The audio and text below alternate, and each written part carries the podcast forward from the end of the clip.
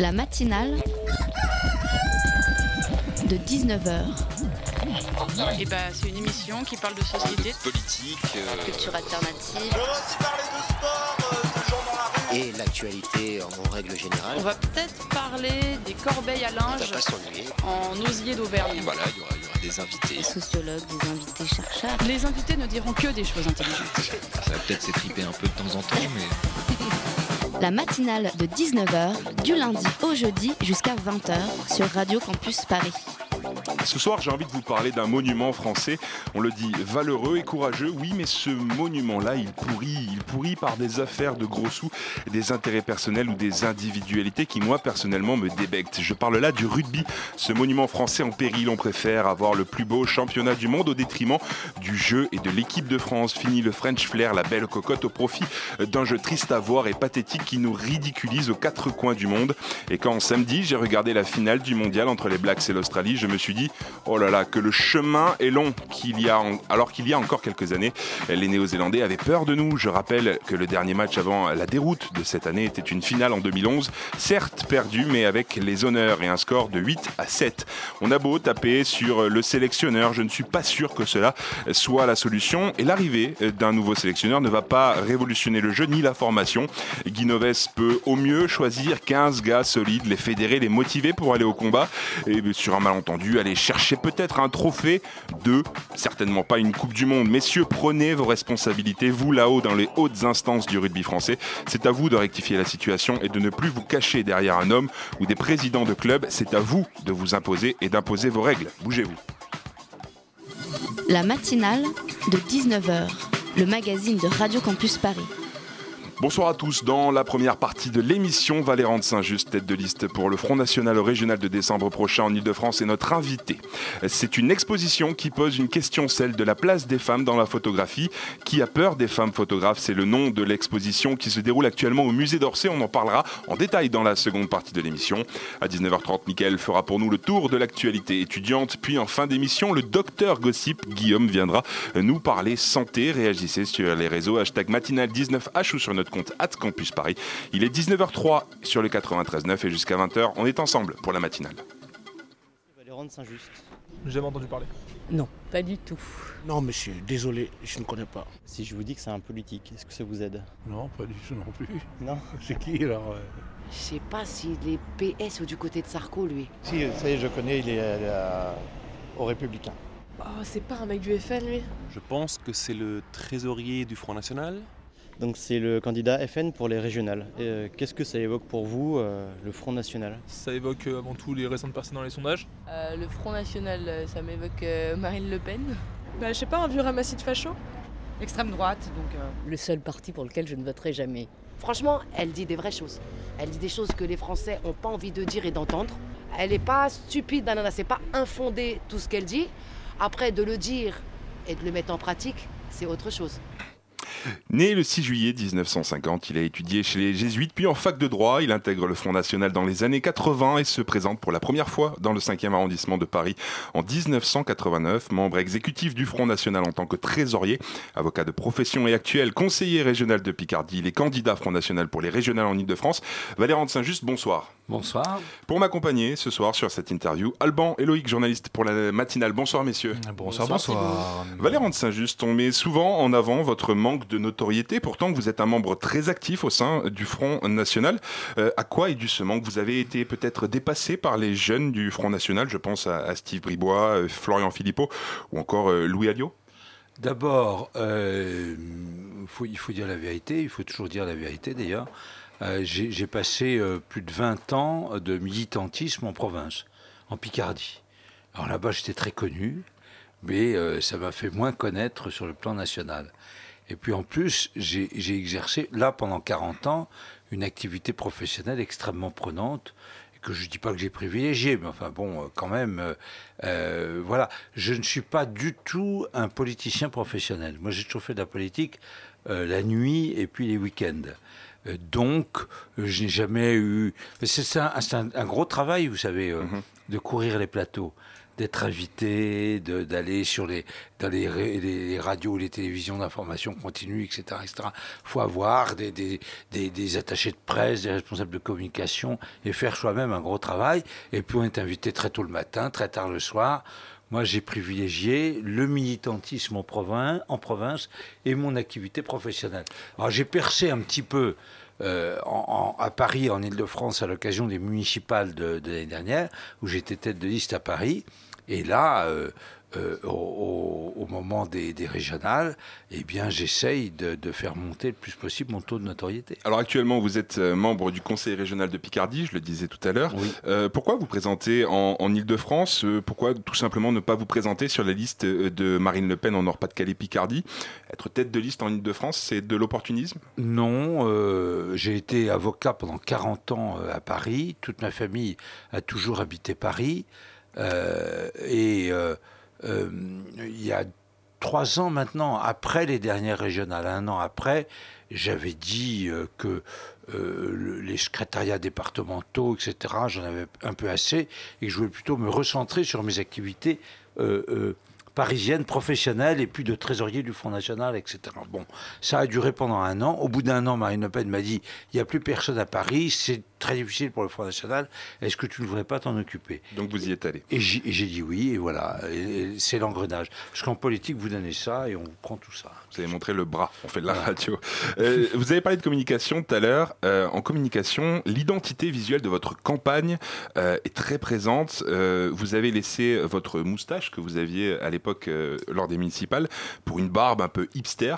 C'est ce que disent certains, un look très travaillé, assez jeune, on le voit pas- sur vos pas photos. assez hipster. hein. on le voit sur vos photos. Et même dans les goodies, je pense notamment à un badge bleu avec euh, lunettes et barbe qui vous symbolise. Euh, vous êtes également très présent sur euh, les réseaux sociaux. Quel électorat visez-vous? Votre cible, ce sont les jeunes? Euh, écoutez, euh, nous savons, d'après les, les sondages et puis les résultats des élections, que Marine Le Pen, en tout cas, a une grande popularité chez, chez les jeunes. Et donc, euh, moi, qui n'ai pas cette popularité, qui suis euh, un peu plus âgé qu'elle, c'est vrai que je peux essayer d'en profiter et d'être présent dans tous les milieux. Maintenant, cette histoire de barbe, etc., c'est- parce que je me la suis laissé pousser l'hiver dernier. euh, et puis, on m'a dit que ça, ça m'allait bien. Donc, j'ai continué. Ce sont des conseillers en communication qui vous ont dit ça? Oui, j'ai un directeur de campagne qui est assez imaginatif et qui a notamment conçu cette- ce logo qu'on voit sur des t-shirts. C'est Oui, marqué la- les la- jeunes la avec. Saint-Just. Il y a les lunettes en écaille Et puis la barbe euh, Exactement. comme ça stylisée. Et on a utilisé ça pour la première fois à Marseille à l'université d'été au- en septembre et, les journalistes ont, ont- ont flashé dessus. Donc vous avez un service de communication très Oui. actif quand même, malgré tout maintenant que vous êtes Oui, devenu on un a vrai une petite équipe, mais des gens euh, euh, performants et imaginatifs. On va rentrer sur le, dans le vif du sujet des, des régionales avec euh, Loïc. Tout à fait, on va tenter d'aborder un petit peu les différents thèmes de campagne. Dimanche dernier, la maire de Paris, Anne Hidalgo, et le président de la région, encore président de la région, Jean-Paul Huchon, a- ont demandé la mise en place de la circulation alternée pour limiter la pollution automobile. Vous, est-ce que c'est une mesure à laquelle vous pourriez être favorable, la circulation alternée? Alors, nous avons euh, euh, présenté un nombre important de mesures en ce qui concerne l'environnement et en ce qui concerne ces pics de pollution. Mhm. D'ailleurs, euh, le journal Le Monde, cette semaine, en a fait euh, écho tout autant que mes adversaires parce qu'on l'avait vraiment mis en avant. Moi, je, sais, enfin, il faut venir un petit peu à l'analyse. Je crois difficilement, moi, les chiffres d'Airparif. Euh, c'est une association, je pense, dans laquelle on ne peut pas avoir beaucoup de confiance. Premièrement. Deuxièmement, on sait, et beaucoup de scientifiques l'ont démontré, qu'une bonne partie des causes de- des pics de pollution proviennent euh, d'Allemagne quand les vents sont à l'est. Et pourquoi est-ce qu'il y a cette pollution considérable en Allemagne? Parce que les écologistes en Allemagne ont forcé Mme Merkel, et même a- euh, avant, à abandonner l'industrie nucléaire et à refaire de l'électricité avec du charbon, ce qui produit des particules et une pollution considérable.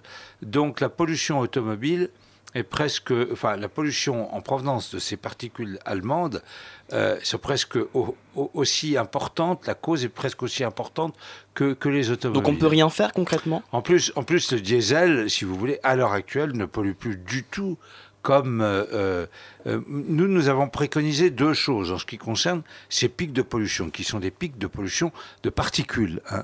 Nous savons euh, si vous me permettez, hein, euh, et on l'a dit dans notre programme, c'est très sérieux. Nous savons que le métro, par exemple, les freins du métro euh, produisent un nombre de particules polluantes, euh, un taux de particules polluantes extrêmement important.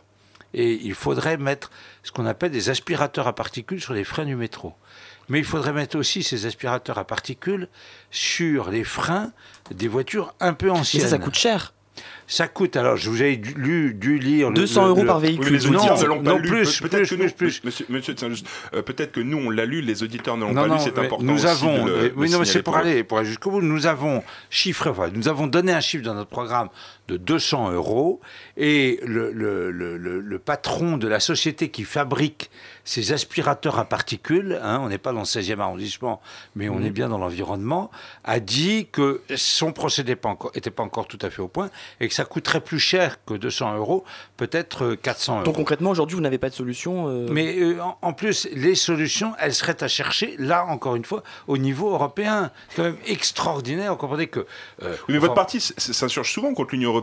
Mais non, mais Vous dites il faut, tout- il faut, il faut parler de l'Union européenne. Monsieur, et- monsieur, on a tous les inconvénients de l'Europe sans en avoir aucun avantage. Je ne sais pas si vous connaissez le sketch euh, de Chevalier Espalès quand ils vont en vacances au camping de Melun, mais c'est ça. Bon, euh, là, euh, c'est quand même extraordinaire qu'entre l'Allemagne et la France, on n'ait pas pu harmoniser les politiques visant à produire de l'électricité et que nous, nous soyons encore au tout nucléaire et que l'Allemagne soit passée en grande partie à nouveau aux centrales à charbon. Et donc, pour répondre à la question de Loïc, la, la circulation alternée, vous êtes pour ou Euh, non, je suis contre. Vous êtes contre. Ras-le-bol de la persécution des automobilistes. D'ailleurs, vous parlez d'environnement euh, dans votre campagne, c'est un thème nouveau, on vous a connu sur d'autres thèmes de campagne. Vous surfez un peu sur une vague verte? Non, et c'est- aussi parce qu'il y a une grande compétence de- du Conseil régional en matière d'environnement. hein. On a essayé de coller, bien coller aux compétences de la région pour qu'on ne nous dise pas, euh, vous, vous parlez de sujets qui n'ont rien à voir, sujets nationaux, etc. Ça.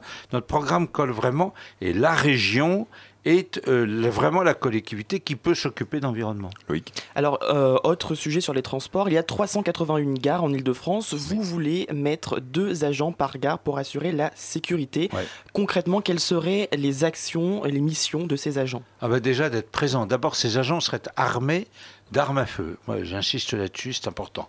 Et puis, euh, les- ces agents auraient pour mission de, de- de- que- que de faire en sorte que dans ces gares, et la sécurité la plus complète euh, règne pendant toutes les ouvertures des gares. Je suis désolé, mais euh, euh, l'insécurité, l'inconfort, euh, l'état des transports en commun en, en Ile-de-France, l'insécurité, c'est toujours au détriment de ceux qui sont presque les plus pauvres et les plus démunis, qui font une heure et demie le matin, une heure et demie le soir dans des conditions très difficiles, etc. Il faut arrêter. Il faut, un des transports collectifs communs en Ile-de-France performants. Et sur le plan de la sécurité, c'est l'idée que nous avons développée. Et sur ces agents, comment est-ce que vous allez les payer? Comment est-ce que ça Ah va ben, être on va les payer comme euh, tous les agents de la SNCF ou de la RATP ou de la, ou de la, ou de la région, hein, euh, euh, mais on a évalué le coût que ça pourrait euh, donner. On a évalué ça entre 35 et 40 millions d'euros par an.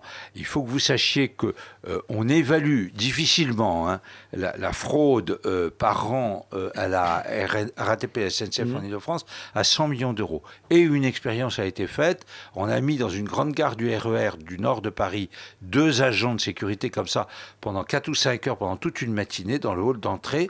Et on a constaté qu'il y avait 80% d'achats en plus de billets pendant cette période-là par rapport aux jours précédents ou aux semaines précédentes. Donc, ces agents viendraient limiter considérablement la fraude, ce qui permettrait de financer très rapidement la mesure. La sécurité dans les transports, c'est vraiment un des thèmes importants Oui, de campagne de tous les candidats, hein, pas, pas que de vous. Euh, Oui, mais enfin, il y en a, il y en a qui n'ont déjà pas fait leurs preuves, hein, qui ont des bilans complètement négatifs. À vous dire, nous, nous n'avons jamais été à la direction d'une con- conseil régional, conseil départemental. Pourtant, a- D'accord, mais euh, Monsieur Huchon, Monsieur Barthelon, on ne peut pas le croire. Sur les propositions qui- qu'ils font aujourd'hui, par exemple, Emmanuel Cos, elle aussi, elle voudrait mettre deux agents de sécurité dans les transports, mais directement dans les bus ou dans les métros la nuit euh, à partir de 21h pour éviter, parce que c'est à ce moment-là où il y a le plus de risques. Est-ce que vous, vous pensez que c'est une bonne idée? Il faut, faut l'examiner, il faut voir un petit peu ce que ça coûterait, euh, si c'est possible, euh, etc. Parce que là, euh, on connaît la problématique des, des trains, parce que, que, un train RER qui est composé, ou un métro qui est composé de cinq rames, si la police est dans la deuxième rame, dans la quatrième rame, comme il n'y a pas dans tous les métros de, de, correspondance entre les voitures, enfin ça c'est sur le plan de transport, c'est ce que nous préconisons, nous, ces, ces rames avec des correspondances entre toutes les voitures, mmh. et surtout le pilotage automatique quelque chose qui a transformé quand même le transport en métro. Euh, autre proposition que j'aimerais que vous commentiez, celle de Valérie Pécresse, c'est d'offrir aux officiers de police un passe Navigo et de leur demander de circuler avec leur arme de service pour assurer la sécurité. Est-ce que vous pensez que c'est une bonne idée ça? C'est un cotère sur une jambe de bois. Enfin, euh, ça ne résoudra jamais le problème général de la sécurité. Même Pécresse a des idées comme ça, assez bobo d'ailleurs généralement, parce qu'en plus je crois que les, les, les, agents, les, agents de sécurité, les membres des forces de police circulent toujours avec leurs armes. Ils doivent la transporter de leur lieu de travail à leur domicile et vice-versa. Je pense que c'est dans la règle, donc euh, c'est encore une fois tout à fait inutile. Quoi. On va faire une petite pause euh, musicale et puis on se retrouve juste après pour continuer cette interview.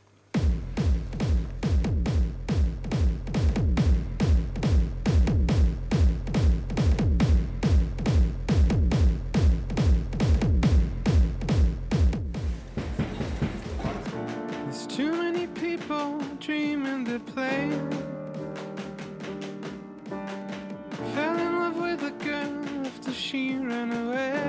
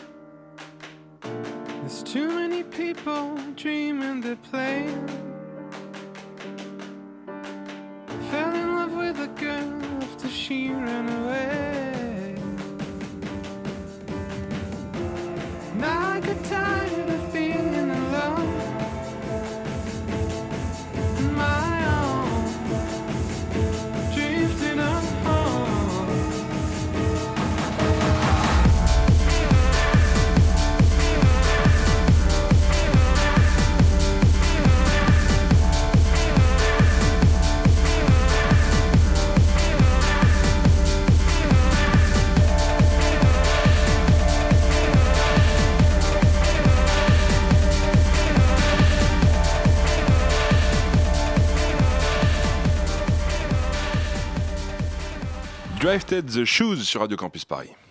La matinale de 19h du lundi au jeudi jusqu'à 20h sur Radio Campus Paris. 19h passées de 18 minutes, nous sommes de retour sur Radio Campus Paris avec le candidat Front National pour les régionales en Ile-de-France, Valérant de Saint-Just, et on va parler logement avec Alban. Oui, tout à fait. Alors Valérant de Saint-Just, euh, le logement, et vous le reconnaissez, d'ailleurs tous les candidats le, reconnaissent, un gros problème, un gros souci euh, à Paris. Alors pour le logement social, commençons pour l'île de France, excusez-moi, vous avez raison de me corriger.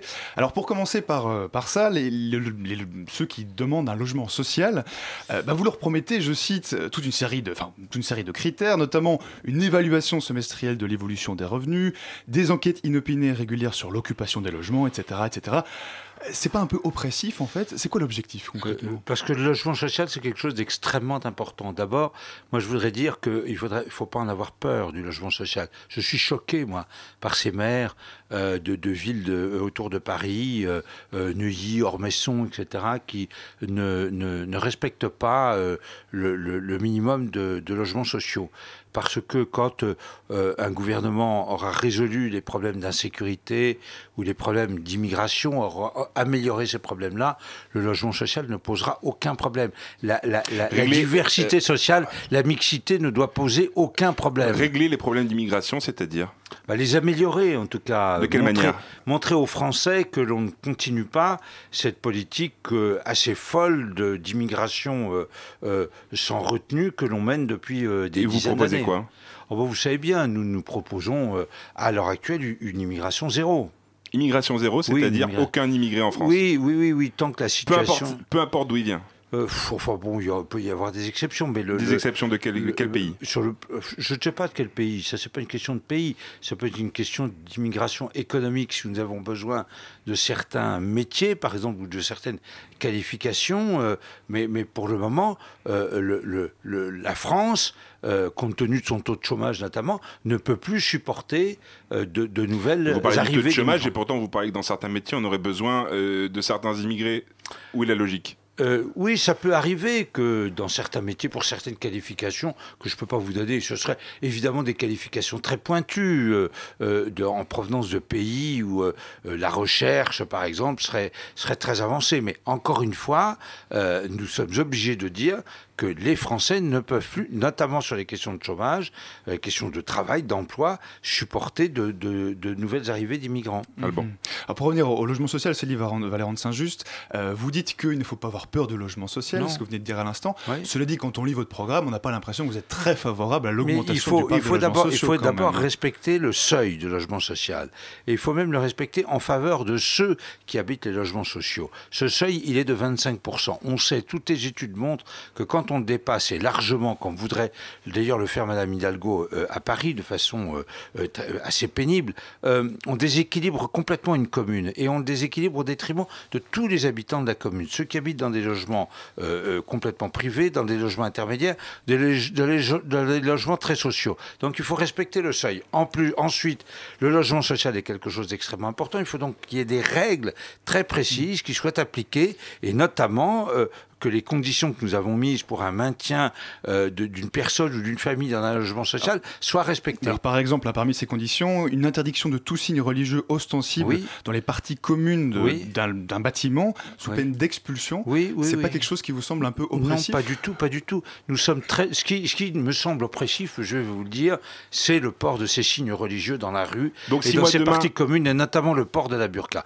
Ça, c'est d'une oppression euh, visuelle, euh, symbolique, politique, extrêmement difficile euh, à, supporter. Donc si moi demain je me balade avec une croix, euh, ça, va, ça va vous poser problème également. Ça dépend quelle croix. Moi, j'en ai une, elle se voit pas. Mais si je la crois- montre, ça va vous Mais poser oui, problème on peut. Mais oui, on peut penser. Écoutez, dans dans le, le- le pays dans lequel nous vivons à l'heure actuelle, il est impératif de respecter plus peut-être qu'avant les règles de la laïcité à la française et de les faire respecter plus peut-être qu'avant et notamment le port de tout signe religieux. Et justement, on va, on va en venir sur un sujet euh, sensible, souvent évoqué dans vos rangs, à propos des cantines scolaires notamment. Euh, Est-ce que vous allez mettre euh, en place des régimes d'alimentation en fonction des goûts des uns et des autres? Ça peut être un régime sans porc, ça peut être Non. un régime sans gluten, Non. sans viande également Non, pour les végétariens. Non, non, non. Alors, dans la compétence de la région et dans les cantines des lycées, nos propositions sont les suivantes. Premièrement, euh, pas euh, de viande qui proviennent d'abattage halal. Euh, parce qu'il n'y a pas de raison que la viande soit abattue sur un site religieux, un rite religieux, et surtout, nous savons que l'abattage halal fait reculer de plusieurs années, même de plusieurs dizaines d'années, la question de la souffrance animale. Donc nous veillerons à ça. Mais par ailleurs, il y aura évidemment toujours des repas de substitution pour ceux qui euh, ne veulent pas manger, qui veulent absolument pas manger de viande qui ne serait pas abattue de façon halal, ou ceux qui ne veulent pas manger de porc, il y aurait des repas de substitution, ça c'est De tout à quel fait genre certain. de, substitution? Ah bon, écoutez, ça c'est la technique des cantines scolaires. Euh, euh, euh, par exemple, le jour où il y a du porc, bah, il peut y avoir du poulet aussi ou du poisson pour ceux dont la religion un- un- ne, ne permet pas de, de- Ou alors le vendredi pour, les, pour, pour les chrétiens, s'il y a des rumsteaks, bah, il pourrait y avoir du poisson aussi. Voilà. Ça fait partie des questions que vous dites prendre en considération à propos de la religion. Vous avez déclaré au Front National, nous n'avons rien contre les musulmans ou contre l'islam. Euh, vous dites prendre ces questions en considération. C'est quoi ces questions? Alors, monsieur, le, fait religieux, dans, depuis toujours en réalité, dans tous les pays, mais en France, on a connu des bouleversements euh, et des épreuves très importantes. Le fait religieux, dans un pays, est un fait qui a des conséquences politiques évidentes, toujours, et que les responsables politiques doivent traiter, prendre à bras le corps sans aucun complexe et sans, peur d'être taxés de racisme ou d'islamophobie ou quoi que ce soit. Aujourd'hui, le fait religieux qu'on appelle l'islam en France, le poids de l'islam en France, est un fait qui a des conséquences politiques et que tout responsable politique, notamment dans cette campagne régionale, doit pouvoir traiter, apporter des propositions sans aucun complexe. Et je dis d'ailleurs à nos compatriotes français de confession musulmane que nous parlerons s'il le faut de l'islam et nous aurons d'ailleurs dans un tract qui sera distribué une adresse, un mot particulier pour ces compatriotes, ces Français de confession musulmane. Quel sera ce mot? Euh, je vous en donne le titre simplement des, des, des, des 15 lignes. C'est euh, le titre, c'est celui-là, musulman peut-être, euh, français d'abord. C'est-à-dire ça n'a rien à voir on, on, on, leur on peut dit... être français musulman, non, on non, peut mais être français si juif, c'est être... de prendre en considération cette, cette, question. On leur dit que euh, ils sont de confession musulmane, mais qui sont autant français que tous les autres. Nous leur disons expressément, mais leur, nous disons aussi que, alors qu'ils pratiquent la religion musulmane, ils doivent observer véritablement les règles de la laïcité française. Et vous allez le faire pour toutes les religions? C'est euh, euh, la question de l'islam qui pose problème à l'heure actuelle euh, en France. la religion orthodoxe, la religion catholique qui a posé de très gros problèmes ne pose plus véritablement de problèmes, peut reposer des problèmes, mais aujourd'hui non. Voilà. On a entendu Moins. votre avis sur la question. Alban. Valente Saint-Just, vous, vous l'avez dit hein, tout à l'heure, vous, voulez, vous avez vraiment essayé d'axer votre programme sur les compétences de la région. Alors parlons un peu du, du, du Grand Paris. Alors je le rappelle pour ceux qui ne sauraient plus de quoi il s'agit, c'est Euh, un projet. Je, je peux, je peux démarré faire une parenthèse 2007. parce que moi j'avais apporté tout mon programme relatif aux jeunes et aux étudiants. Et Alors, notamment en ce qui concerne le logement, on avait des propositions relatives aux, aux jeunes et relatives au logement. Enfin, vous me réinviterez, aux étudiants, vous me réinviterez. On pourra peut-être encore en parler, mais j'aimerais juste alors en deux mots sur le Grand Paris, ce grand projet qui inclut notamment un développement des transports. Ce grand projet, en fait, vous êtes euh, vous, vous êtes contre parce que vous pensez qu'il casse la logique de proximité de, de- des politiques Alors, et vous le pensez antidémocratique. On a bien lu, oui, coup, on a bien lu, oui, sur le fonctionnement, c'est totalement antidémocratique, mais ça pourrait peut-être s'améliorer. Mais on a bien lu surtout le rapport de Terra Nova, qui a un mois et demi, deux mois, vous savez, qui est ce think tank, proche du, Parti Socialiste, et qui a dévoilé véritablement l'esprit de tout cela. En réalité, c'est pour redonner à l'État à l'État la maîtrise du foncier et la maîtrise des, des, permis de construire. Surtout pour enlever aux communes cette maîtrise du foncier et cette maîtrise des permis de construire. Nous sommes radicalement contre. Nous pensons que ce sont les maires des communes et en Ile-de-France qui surtout qui sont les mieux à même de savoir ce qu'il faut construire à tel ou tel endroit euh, euh, et, et donner tel ou tel permis de construire. Mais alors, sans cette structure du grand, sans ce projet du Grand Paris, comment est-ce que concrètement vous espérez pouvoir euh, justement améliorer, bah, par exemple, on en parlait, hein, les transports dans la grande ceinture, des jeunes qui nous écoutent, hein, vous parliez des jeunes euh, qui les- subissent les transports les à l'extérieur de institutions Paris. existent. La, la, la, la collectivité territoriale qui recouvre le mieux le Grand Paris, c'est le Conseil régional. Il n'y a pas besoin d'inventer encore quelque chose d'autre qui ne fonctionnerait pas de vraiment de tel type démocratique. Mais en France, et surtout avec la gauche, c'est toujours comme ça, des strates, des strates, des strates. C'est euh, donc le Conseil régional avec le STIF, le syndicat des transports d'Île-de-France, qui a des défauts mais qui fonctionne quand même pas trop mal. Et, et c'est avec ces deux structures qu'on peut vraiment, et la SNCF et la RATP, améliorer les transports. Donc il faut rester avec ce qu'on existe, mais quand même développer Pour les le moment, transports à oui. l'extérieur de Paris. C'est aussi, ce- ça, vous parliez des Ah, bien jeunes, Notamment pour faire Voilà. venir les jeunes qui C'est ça que je sont vous en banlieue actuellement et entendu. qui ont beaucoup de mal à Mais- venir mais, sur mais- Paris. bien entendu, euh, euh, euh, écoutez, Paris est privilégié sur le plan du transport, notamment le métro, qui est quand même euh, un, un instrument assez performant. Dès plus on s'éloigne de Paris, plus ça devient difficile. On pourrait pas dire un mot du Grand Paris Express, c'est-à-dire de cette boucle de, de, de, de train qui veut être faite. À l'heure actuelle, nous pensons que euh, d'abord, c'est pas financé. Deuxièmement, ça n'a pas encore montré son utilité. Et nous préférerions de beaucoup, nous, mettre tout l'argent disponible sur certains investissements particuliers, mais surtout sur l'amélioration de l'existant, qui est très, dans un état très déficient aujourd'hui. Mhm. Ah bon, Alors un dernier point sur le- alors oui les formations euh, les formations également. Euh, en matière de, de formation vous proposez que les, les enfants dès 14 ans euh, puissent partir en apprentissage avec un tutorat renforcé. C'est-à-dire qu'un pour un, un jeune de 14 ans devrait directement commencer à apprendre un métier. Est-ce que pour vous il y a veut, pas hein, alors, il le y a veut mais obligation. est-ce que pour vous il n'y a pas un risque que les jeunes en apprenant très tôt un métier soient un peu coincés dans une fonction ne puissent plus après euh, évoluer quoi? Non, parce qu'on on prévoit même en, en, complément, dans le cadre de sa formation et de la formation continue, l'acquisition euh, de, des fondamentaux, euh, s'ils n'ont pas déjà été acquis, et une formation qui... qui Donc les mathématiques, la géographie, etc., seraient quand même, oui, quand même partie de, la formation Tout à fait, mais c'est une, une, une possibilité qui n'existe pas et qui doit, à notre sens, exister à l'heure actuelle. Elle est nécessaire, il y a beaucoup de demandes, il y a beaucoup d'échecs sur le plan scolaire. Nous avons proposé d'ailleurs quelque chose de particulier sur euh, les jeunes de 18 à 30 ans qui sont sortis du système scolaire sans aucun diplôme pour qu'on puisse les, les, orienter véritablement vers un emploi qui serait un emploi évidemment qui ne serait pas au départ euh, des emplois très très très très faciles à tenir, qui pourraient être des emplois de forte pénibilité, mais avec un cursus qui peut, leur permettre de ressortir à un nouveau la tête haute de, leur échec des 18 ans, des 20 ans ou des 25 ans.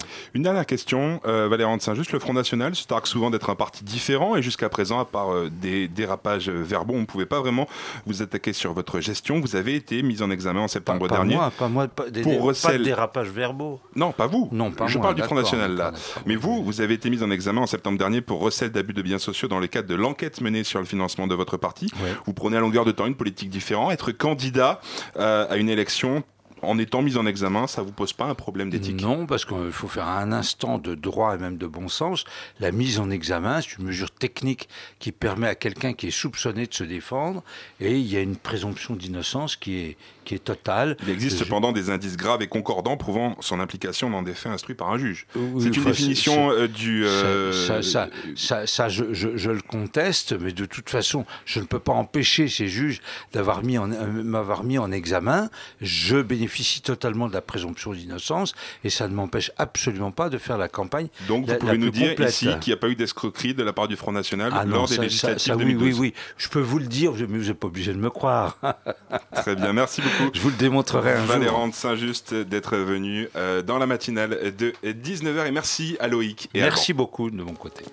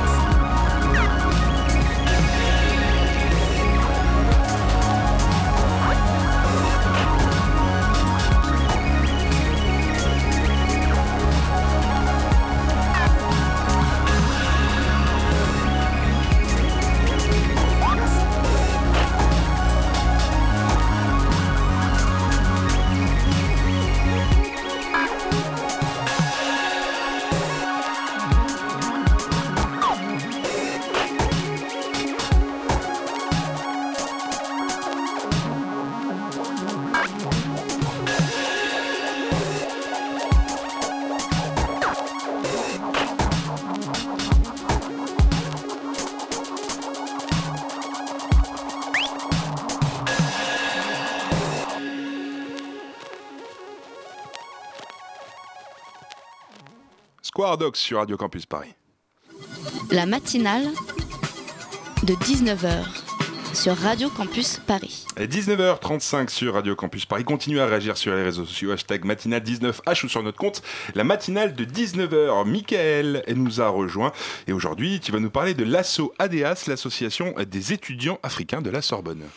Tout à fait. Alors, contrairement à ce qu'on pourrait penser, l'ADEAS ne se contente pas seulement de réunir les étudiants africains, puisqu'elle a aussi le souci de faire connaître l'Afrique aux non-africains. Elle compte d'ailleurs parmi ses membres des personnes issues des quatre coins de la planète. L'ADS a été fondée en 2002 à Paris par des étudiants africains des différentes Sorbonnes. À l'origine, elle a été créée pour raviver la pensée panafricaine et pour pérenniser le mouvement de la négritude tel qu'il a été pensé par Léopold Sédar Senghor, Aimé Césaire et les autres pionniers. Aujourd'hui, l'objectif principal est d'améliorer les conditions de vie des étudiants étrangers, que ce soit pour le logement ou les titres de séjour par exemple, en s'adressant directement aux autorités et aux instances concernées. Mais en parallèle, l'association organise aussi pas mal de manifestations culturelles. Comme quoi, par exemple? Bah Là, par exemple, le 13 novembre à 19h, ils organisent en partenariat avec l'association Belleville en Vue une projection débat à la Sorbonne du film Une simple parole réalisé par les sœurs Silla. Cette projection est organisée dans le cadre de la cinquième édition du Festival des nouveaux cinémas documentaires qui a pour thème principal cette année l'Afrique et ses diasporas à travers le monde. La DEASC organise aussi la deuxième édition de la Semaine de l'étudiant africain qui aura lieu du 30 novembre au 5 décembre. Pendant cette semaine, il y aura des conférences débats et des projections de films autour de l'actualité africaine, mais aussi des ateliers pour aider les étudiants primo-arrivants à chercher un stage, passer un entretien et faire des démarches, administratives et juridiques. Alors ils organisent aussi euh, le prix Césaire de la langue française Exactement, cette année ce sera la septième édition. En fait c'est un concours de poésie destiné aux collégiens et aux lycéens qui a pour but de rendre hommage aux auteurs de la négritude. Et enfin, il y a également le Festival du film africain. En effet, ils espèrent organiser la seconde édition en mars 2016. Le thème cette année sera l'indépendance au sens indépendance politique et émancipation personnelle. En attendant, ils ont mis à disposition à Paris 4 des films africains qu'on peut visionner sur place. Et pour toutes les infos concernant l'association et les différentes manifestations culturelles dont tu as parlé, rendez-vous sur la page de la matinale et sur le site web de Radio Campus Paris. Merci beaucoup Michael, on te retrouve la semaine prochaine. À la semaine prochaine. Ciao. La matinale de 19h, le magazine de Radio Campus Paris. Du lundi au jeudi jusqu'à 20h. 19h37, on va parler photo dans cette deuxième partie, et notamment de la place des femmes et de leur contribution dans la photographie du 19e et 20e siècle, avec l'exposition qui se déroule actuellement au musée d'Orsay et à l'Orangerie, qui a peur des femmes photographes? Et pour nous en parler ce soir, Marie Daucher, photographe, et Marie Robert, commissaire de l'exposition. Bonsoir mesdames. Bonsoir. Pour m'accompagner également la spécialiste photo de Radio Campus Paris, Florence, bonsoir. Bonsoir. Alors, euh, cette exposition, elle s'inscrit dans le cadre de nouvelles recherches, celle de l'histoire de la photographie et à la contribution des femmes euh, dans cet art. Euh, cette recherche s'inscrit dans l'étude historique de la photo, mais aussi celle des femmes, un courant historique qui a pris son élan dans le XXe siècle. pourquoi ce nom Qui a peur des femmes? C'est un titre un peu alambiqué, mais qui a pour vocation de susciter la curiosité et faire venir les visiteurs en nombre au musée d'Orsay l'Orangerie, qui fait référence à à la fois une pièce de théâtre écrite dans les années 1960 qui s'intitulait Who is Afraid of Virginia Woolf, cette grande écrivain féministe anglaise qui indiquait que pour euh, pouvoir créer, il fallait avoir une chambre, une chambre à soi, et avoir les moyens finalement de son autonomie, c'est-à-dire euh, de l'argent pour pouvoir euh, développer sa créativité. Et cette pièce de théâtre, en fait, mettait en scène deux couples en crise. Voilà, donc c'est une première référence. La deuxième, c'est cette pièce de théâtre qui faisait référence euh, au fameux, à la fameuse chansonnette de Walt Disney, With Afraid of the Big Bad Wolf, euh, le grand méchant loup, qui a peur du grand méchant loup, c'est pas nous. Et euh, troisième référence, c'est un conflit épistolaire entre euh, Elisabeth Hase, une photographe de Francfort, et Paul Wolf, un autre photographe euh, mieux connu euh, peut-être par vos auditeurs, qui se sont un peu fait la guerre d'une façon épistolaire dans les années 30. Paul Wolf était jaloux en fait que son ancienne assistante prenne son envol et réussisse aussi bien. Et là, en l'occurrence, Paul Wolf, c'est le loup qui avait peur de la, du lièvre, du lapin, Hase en allemand. Et donc c'est l'homme qui a peur de la femme et l'homme photographe qui avait généralement peur des femmes au 19e siècle et au 20e siècle. Et encore peut-être aujourd'hui. Euh, alors pour présenter l'exposition, en fait, il y a deux parties. Donc cette exposition, elle est chronologique. La première partie, donc qui va de 1839 à 1914, est au musée de l'Orangerie, et la deuxième partie de 1914 à 1945 est donc au musée d'Orsay. Et alors ce qui est intéressant, c'est qu'elles sont constituées en miroir avec plusieurs problématiques communes. Euh, ça traite de la question donc de, des autoportraits, des nus, de l'émancipation donc des femmes photographes et euh, du photojournalisme aussi pendant les deux guerres, donc la première guerre mondiale et la deuxième guerre mondiale. Et en fait, vous êtes deux commissaires, donc Thomas Galifo et, euh, et, vous, Marie-Robert. Et donc vous, vous êtes plutôt marqué donc, sur le livret de l'exposition au musée d'Orsay. Comment vous avez travaillé les deux expositions? Comment vous êtes répartis les recherches? Initialement, c'était un, grand projet qui devait euh, se déployer au musée de l'Orangerie. Et puis, euh, au fur et à mesure de nos recherches, on s'est aperçu en fait euh, de l'immensité de cette histoire qui n'était pas encore bien connue en France. Et il nous a semblé absolument nécessaire de, de, présenter le fruit de nos recherches dans un espace plus conséquent.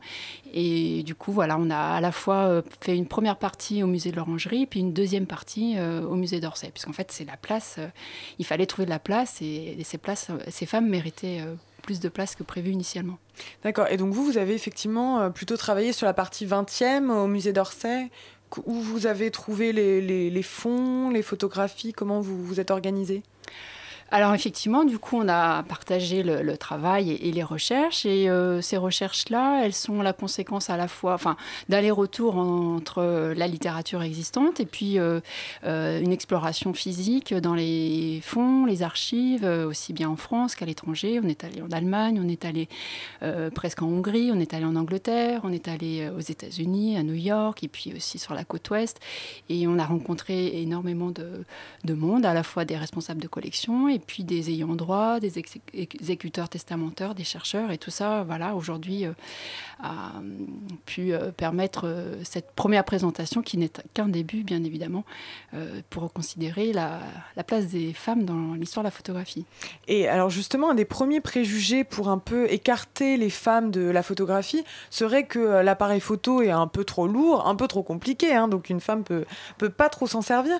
Et, donc, par exemple, à l'orangerie, il y a une pub euh, on voit une femme qui manipule un Kodak parce qu'avec l'arrivée du Kodak, c'est plus léger, c'est plus pratique. Donc la femme qui est un peu bête, maintenant peut euh, se servir d'un appareil photo. Euh, d'où ça vient ce préjugé? Pourquoi, pourquoi il est là au départ? Bah, je pense que de façon générale, dès qu'il s'agit de technique, on considère que c'est une affaire d'homme. Mais en fait, c'est. Parce que nous, on est un peu con on ne peut pas trop comprendre comment ça marche. Quoi. Alors, justement, euh, cette exposition nous montre que d'emblée, euh, des années 1839-40, les femmes euh, se sont emparées de la photographie dans toute sa complexité, sa technicité, et ça tout au long du 19e siècle, du 20e siècle et, du 21e siècle. Et vous, par exemple, Marie Daucher, donc vous êtes photographe, comment vous... Est-ce que vous sentez encore des préjugés un Kodak Non, Kodak n'existe plus. Est-ce que vous sentez encore des préjugés dans, votre profession ah, oui, oui, oui oui, oui, et qui sont. Parce que vous êtes une femme Oui, qui sont très, euh, très ancrés justement dans cette, euh, dans, cette histoire de, la photographie. Et puis, oui, sur le même préjugé sexiste que l'on retrouve ailleurs dans la société, euh, l'histoire de, la force reste quand même encore très ancrée. Je, le vois, j'ai fait un petit film justement où j'interviewais six photographes et une plasticienne. Il y en a une qui dit clairement que, bon, Maintenant, on lui confie des travaux, mais enfin, elle fait quand même des travaux à la chambre, euh, avec des gros appareils dans le nord, le grand nord, euh, enfin, des, des, choses difficiles. Euh, mais il y a plein, plein de travaux que les femmes font. Mm. Mais pour passer commande, on dit Ah non, quand même, c'est un peu lourd, c'est un peu compliqué, etc. Il y a encore ce, ce, ce, oui, ce préjugé qui, qui handicape les femmes. Vous pensez que c'est un préjugé qui fait partie de la société aujourd'hui? Bien sûr, et qui est très actif. Qui est très actif. là, j'étais en contact très récemment avec une, une jeune réalisatrice euh, il y a des travaux qu'elle n'a pas parce qu'on dit bon ben non on va demander à un mec parce qu'il faut, faut, quand même porter la caméra. Bon ben quand même une caméra ça va c'est. Il y a de plus en plus d'ailleurs de, femmes journalistes, reporters d'images notamment avec des caméras. Euh, bah oui, il y a pas de raison. mais, est-ce que vous pensez que euh, que est-ce qu'il y a des éléments sexués en fait dans la photographie? Est-ce que par exemple dans votre travail on peut se dire ça c'est une photographie de femme ou ou, pas spécialement Non, on peut dire que c'est une photographie de femme si c'est une femme qui fait un autoportrait ou euh, qui parle de sa maternité. Là-dessus, bon, euh, il n'y a pas de doute dessus, mais sinon, euh, non, si, le sujet n'est pas, pas traité, il n'y a pas de raison qu'on se dise, tiens, ça c'est un travail de femme, c'est un travail d'homme. Il y a des hommes qui travaillent sur l'intime, des femmes qui travaillent sur des choses très formelles, c'est très varié. Les femmes sont des artistes qui voudraient bien être comme les autres. Oui. Vous, vous pensez qu'il y a peut-être une sensibilité peut-être plus forte chez la femme que chez l'homme dans la recherche des ennuis, d'une image Non, non, non. Il y, a forcément un moment. Euh, les, photographes sont, sont, des femmes qui vivent dans la société, donc euh, elles sont aussi euh, sont soumises à des, des, stéréotypes de genre. Donc elles peuvent être aussi poussées des fois à répondre à des à une demande de la société de, fournir des photos plus douces, plus, plus tendres, plus maternelles, etc. Mais au fond, euh, non, il n'y a, pas, pas de raison. alors justement, ce qui est intéressant, c'est que dans l'exposition, je trouve, on voit vraiment comment les femmes se réapproprient euh, le rôle de la mère, notamment l'image maternelle, euh, par, par l'autoportrait, notamment, elles se prennent beaucoup en photo avec leur appareil photo, etc. Est-ce qu'on peut revenir sur les enjeux du nu pour ces femmes photographes et aussi de, de leur comment elles, envisagent leur image de mère et de femme dans la photo euh, en fait, ce que montre cette exposition, c'est que les femmes euh, progressivement conquièrent tous les territoires euh, et tous les genres du masculin, et en particulier celui du nu, et ce dès le début du XXe siècle. Mais l'entre-deux-guerres, c'est vraiment un moment où des femmes pratiquent euh, de façon euh, euh, régulière, quantitativement importante, la représentation des corps, qu'ils soient masculins, qu'ils soient féminins, les corps nus, demi-nus. Et c'est particulièrement vrai à Paris, un foyer culturel très intense, où un certain nombre d'entre elles, font des photographies qui sont de nus, donc qui sont à la fois exposées dans les librairies, dans les salons, dans les galeries, et également diffusées euh, dans des revues populaires à grand tirage, souvent à destination d'un public masculin. Et ce qui est intéressant, c'est que ce sont des images qui, euh, euh, dont le statut en fait est mobile, varie selon la destination. Mais je ne crois pas qu'on puisse distinguer une photographie de nu par une femme ou par un homme à cette époque.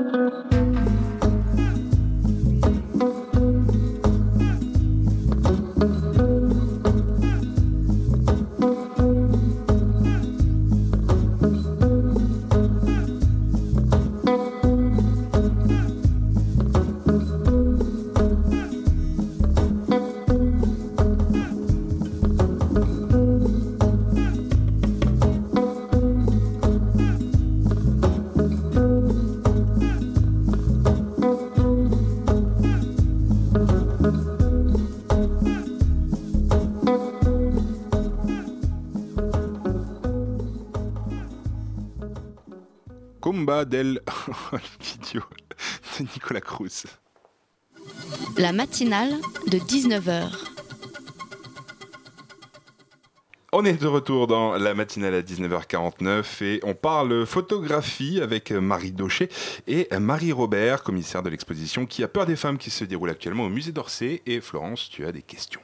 Exactement. Alors moi, en fait, il y, a un commentaire d'un cartel au musée de l'Orangerie qui m'a qui m'a étonnée.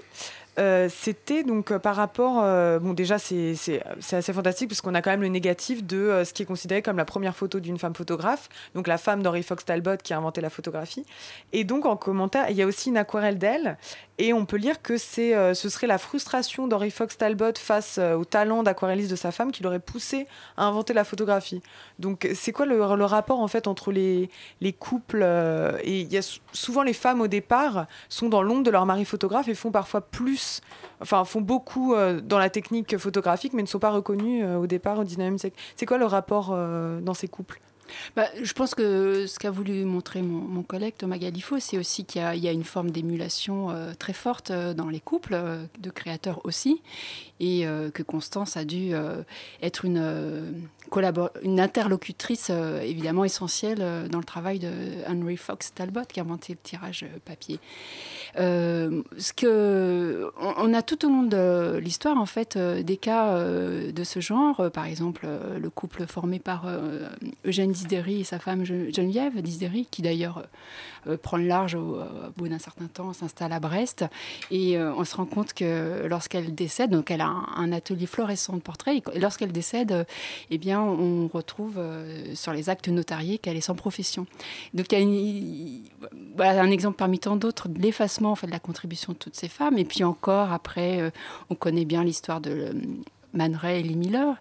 Ensemble, ils auraient découvert, redécouvert la solarisation par un accident de laboratoire, mais là aussi, Lee Miller, elle disparaît l'histoire dans cette contribution ou autre couple assez extraordinaire aussi, Laszlo Molinaggi et Lucia Moli, euh, qui a énormément contribué à l'écriture, à la théorisation de la pensée euh, de son mari à l'époque, et qui a été, là encore, euh, oublié par les historiens. Lee Miller, qui prend d'ailleurs le nom, un nom masculin.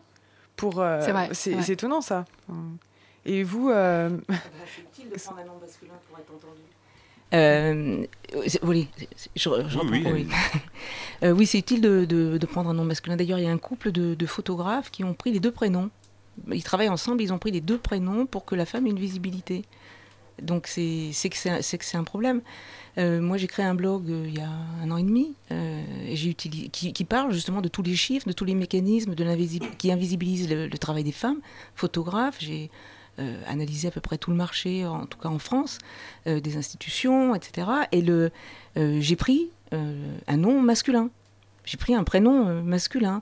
Et du coup, j'étais écoutée. Vous êtes plus entendu si vous prenez ah un, ben, nom masculin. C'est sûr. Moi, je me suis retrouvée des fois dans des soirées où, quand on parlait du sujet, on m'a dit Ouais, oh, t'es sûr Faudrait peut-être vérifier. bon, et puis tu devrais aller voir ce site. Alors que j'avais, j'avais écrit l'article la veille.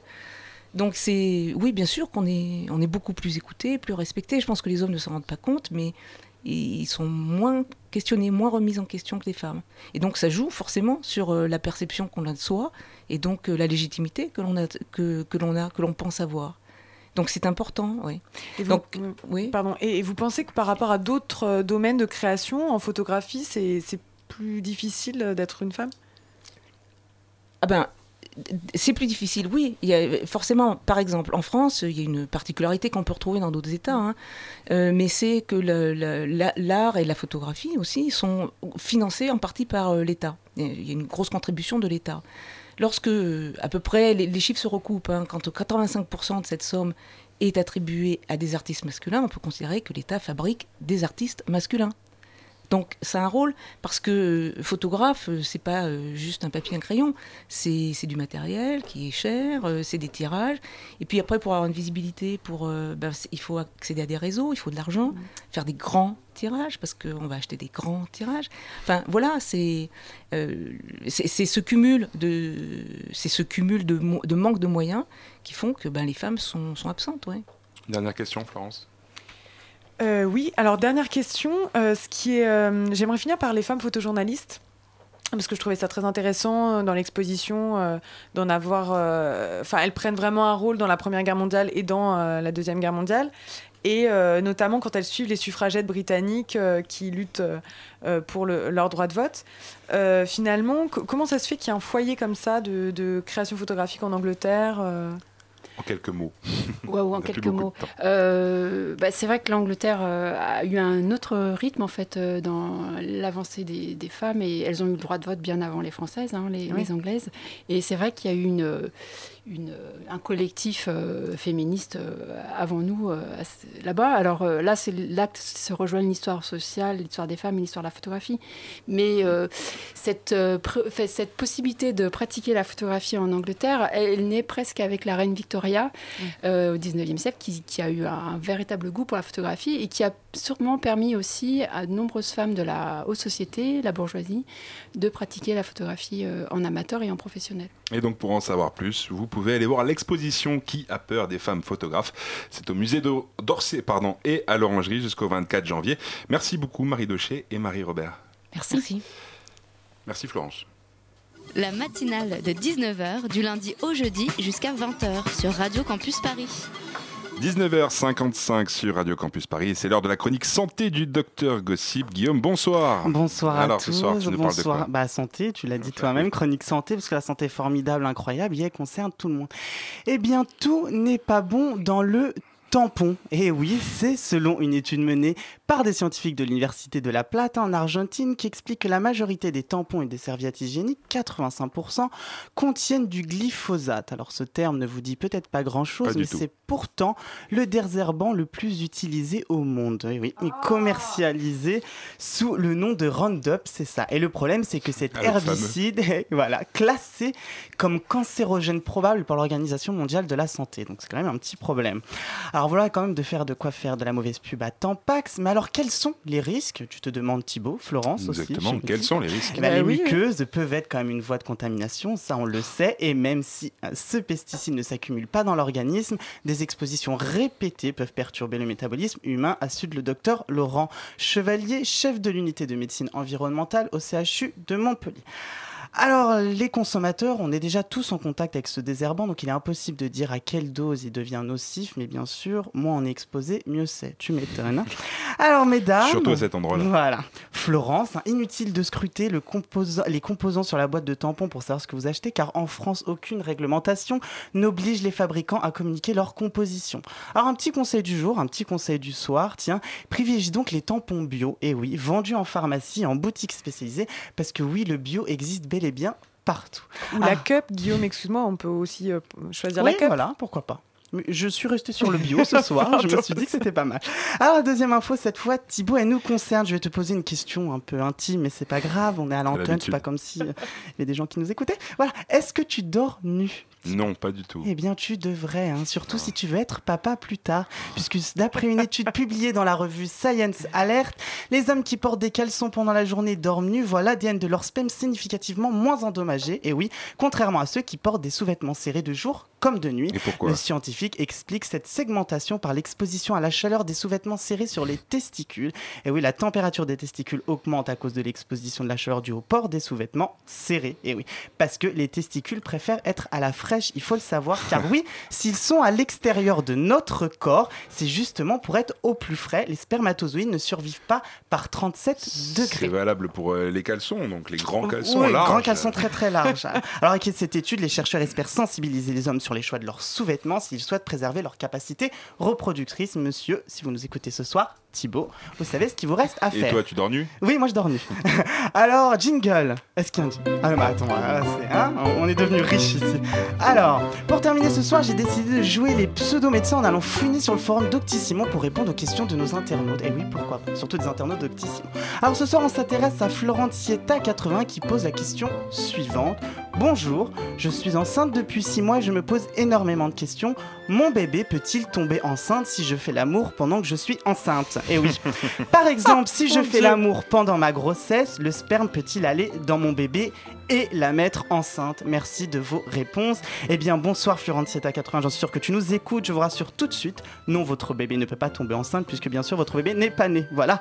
Et surtout, c'est peut-être pas une fille en plus. Voilà, donc c'est magique. Et bien sûr, qui plus est, les rapports sexuels pendant la grossesse n'ont jamais été interdits, bien au contraire. Et surtout, une fille, assez, elle peut donner sa vie uniquement quand elle a ses règles, hein, pas avant. Donc ne vous inquiétez pas, Florencietta 81. C'est- Voilà. En fait, Flo- Florencietta, c'est Florence. C'est Flo. Merci beaucoup, Non, non, non, non. Guillaume. Dans quelques instants, sortez les popcorn avec l'émission Cinéma de Radio Campus Paris Extérieur Nuit. Bonsoir. Bonsoir. Alors, on parle de quoi ce Ce soir soir, on parle. Ce soir, on parle de, en première partie, pardon, euh, de l'exposition Scorsese qui a lieu en ce moment à la Cinémathèque française, qui est accompagnée d'une rétrospective des films du cinéaste. On parle également en deuxième partie de Pan, le dernier film de Joe Wright, et de The Lobster, le nouveau film de Yorgos Lanthimos. Super, merci beaucoup. Merci à vous de nous avoir écoutés. Tout de suite, c'est Extérieur Nuit. Merci à la rédaction de Radio Campus Paris, Elsa la rédaction en chef, Camille à la coordination, Rémi à la réalisation. La matinale revient demain avec Alban. Très belle soirée à tous sur Radio Campus Paris.